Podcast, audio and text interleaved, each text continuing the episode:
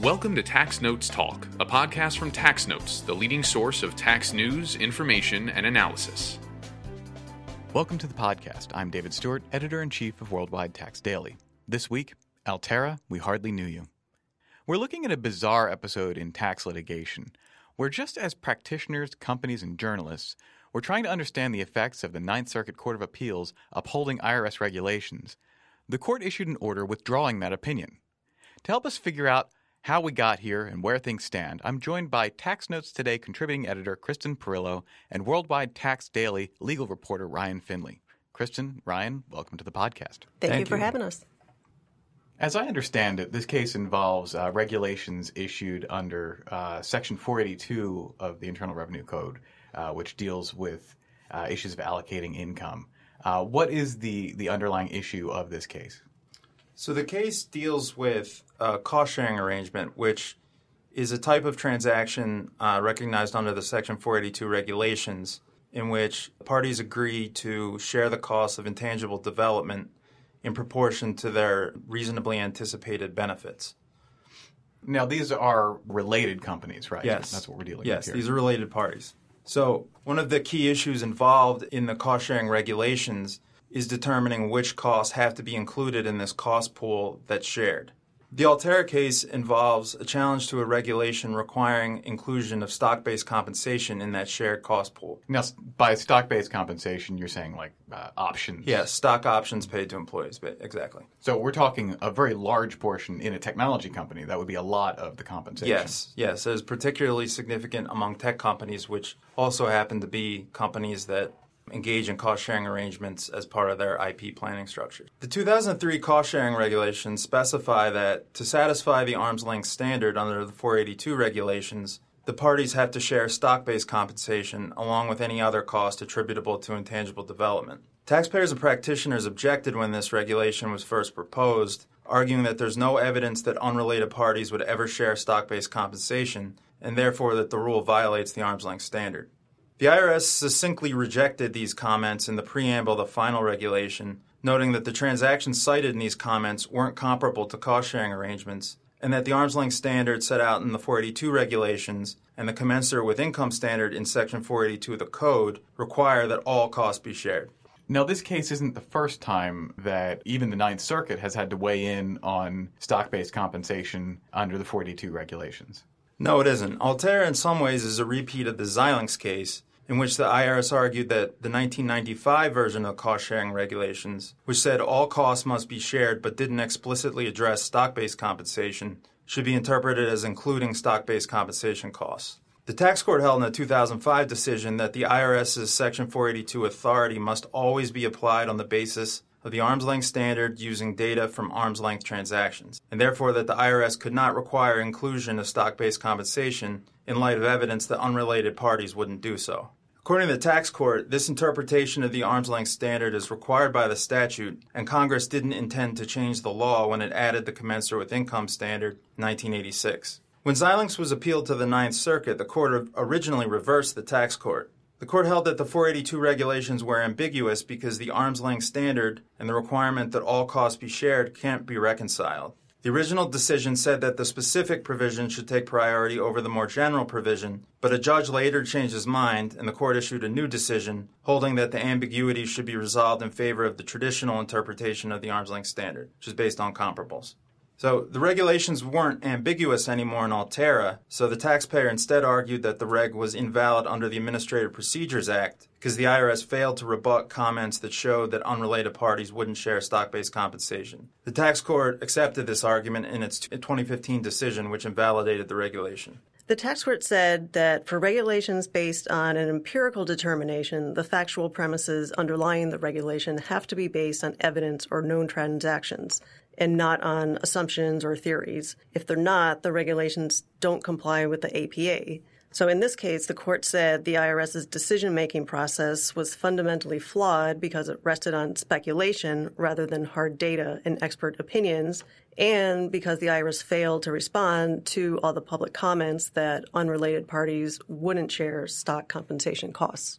Now, we're talking about a decision under the Administrative Procedure Act. What is the Administrative Procedure Act and how does it apply here? So the APA sets out the procedural requirements that federal agencies like the IRS have to follow when they issue new rules. One of the core APA requirements is that agencies have to follow a notice and comment period so the public can, you know, have a chance to submit their views on proposed regulations. And after that comment period has ended, the agency has to consider their comments and then give an explanation in the final rule on the purpose and basis of what they've come to in their regulation. And if someone believes the regulation will adversely affect them, the APA provides a mechanism for them to ask the court to review the agency's action. What happened in the now withdrawn opinion of the Ninth Circuit? So the Ninth Circuit reversed the tax court and said the cost sharing regulations didn't violate the APA. So that meant the regulations were now valid. The appeal was heard by a three judge panel. Two judges agreed with the IRS, and one judge sided with Altera. So we had a split 2 1 decision. The majority said the IRS adequately explained in the final regulation why it believed it could require related parties to share stock compensation costs and the fact that taxpayers had sent comments opposing that position wasn't fatal to a conclusion that there was no APA violation. The panel essentially said the IRS gave notice of what it intended to do and it considered the comments but ultimately rejected them. Now, there's, there's something a little bit unusual about the panel holding or overturning the tax court opinion. What is that? Well, one of the, the two concurring judges was Judge Reinhardt. he passed away in March, which was about five months after the oral arguments were heard in the appeal. And that was about four months before the decision came out in July. Um, there was a footnote on the first page of the opinion that said Judge Reinhardt had fully participated in the case and formally concurred in the majority opinion prior to his death. But a lot of pr- practitioners felt it was inappropriate to include his vote you know, from the grave is how some of them described it. How does the Ninth Circuit's opinion in withdrawn opinion, how does it differ from the tax court's interpretation of Section 482? So the most important difference is that the withdrawn opinion concludes that Section 482 allows the IRS to apply what the court calls purely internal methods of allocation. That is, methods that don't rely on comparables. According to the opinion, the IRS authority is not limited to the traditional arm's length standard, which always requires reference to market comparables. The opinion says the arm's length standard is aspirational and not descriptive, and that Section 482 requires parity in taxable income between controlled and uncontrolled taxpayers, not parity in the method of allocation itself.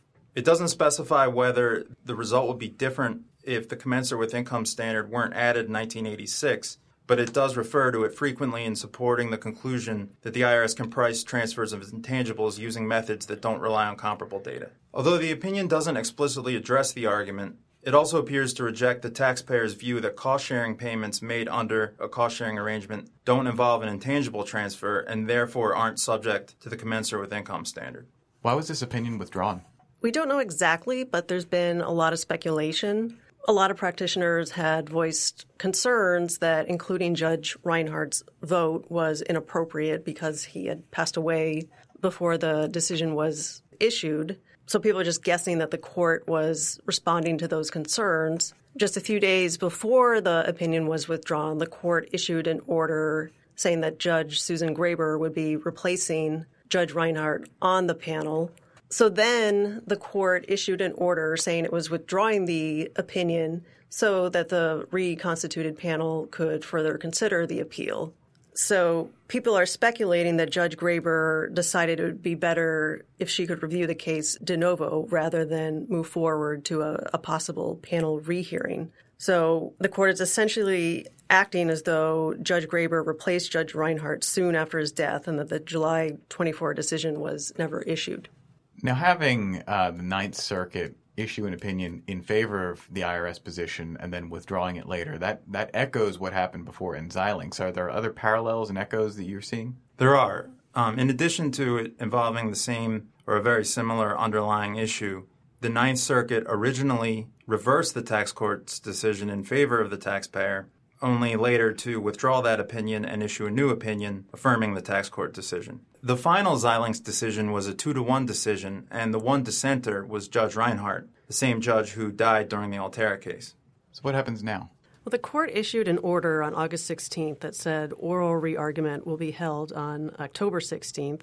I spoke with a few practitioners who speculated that Judge Graber watched a recording of the original oral argument from October 2017 and read the parties' briefs, and that she decided it would be helpful to hold another oral argument so she could directly question the parties' counsels. Um, so it's unlikely there will be any further developments until October. Once oral arguments are held, it could be several months until the panel issues uh, the new decision. It's anybody's guess at this point how the panel will rule. They could reach the same 2 1 split in favor of the IRS that the original panel came to, or they could go 2 1 in favor of Altera. It's also possible, though pretty un- unlikely, they could reach a unanimous decision in favor of either party. I've spoken with some practitioners who are familiar with Judge Graber. They said she's very smart, thorough, centrist, and not very political. And they seem to think it's more likely she'll uphold the regulations. Kristen, Ryan, thank you for being here. Thank, Thank you for you. having us. And now, coming attractions. Each week we preview commentary that will be appearing in the next issue of the Tax Notes magazines. We're joined by executive editor for commentary, Jasper Smith. Jasper, what will you have for us? In tax notes, Sam Brunson argues that the Tax Cuts and Jobs Act's simplified kiddie tax has regressive elements and is less effective at preventing income shifting. Michael Cannon examines how the TCJA's disallowance of immediate expensing for tax exempt use property affects many investment funds and describes how fund managers may avoid the rules. In state tax notes, George Isaacson and David Bertoni argued that the U.S. Supreme Court's overruling of stare decisis in recent decisions could have profound implications for jurisprudence in the tax arena and many other areas of law. And the newest installment of Academic Perspectives on SALT continues the series on Wayfair with the discussion on sales tax formalism and the extent to which it survives. And in Tax Notes International, Bruce Zagaris discusses Trump administration policies, including change U.S. foreign and international trade policy, tax transparency, and economic sanctions. Also, practitioners from TP&C take a look at how the OECD and the EU plan to address the challenges of taxing the digital economy, suggesting that the EU's proposed approach may increase compliance burdens and threaten the delicate balance of international taxation. You can read all that and a lot more in the September 3rd editions of Tax Notes, State Tax Notes, and Tax Notes International. That's it for this week. You can follow me on Twitter at TaxStew, that's S T E W. If you have any comments, questions, or suggestions for a future episode, you can email us at podcast at taxanalysts.org. Be sure to subscribe to us on iTunes or Google Play to make sure you get the next episode of Tax Notes Talk. Tax Notes Talk is a production of Tax Notes. You can learn more about us by visiting www.taxnotes.com backslash products. When major media wants the straight story, they turn to Tax Notes. Thank you for listening, and join us again for another edition of Tax Notes Talk. Tax Analyst Inc. does not provide tax advice or tax preparation services. Nothing in the podcast constitutes legal, accounting, or tax advice. A full disclaimer is included in the transcript.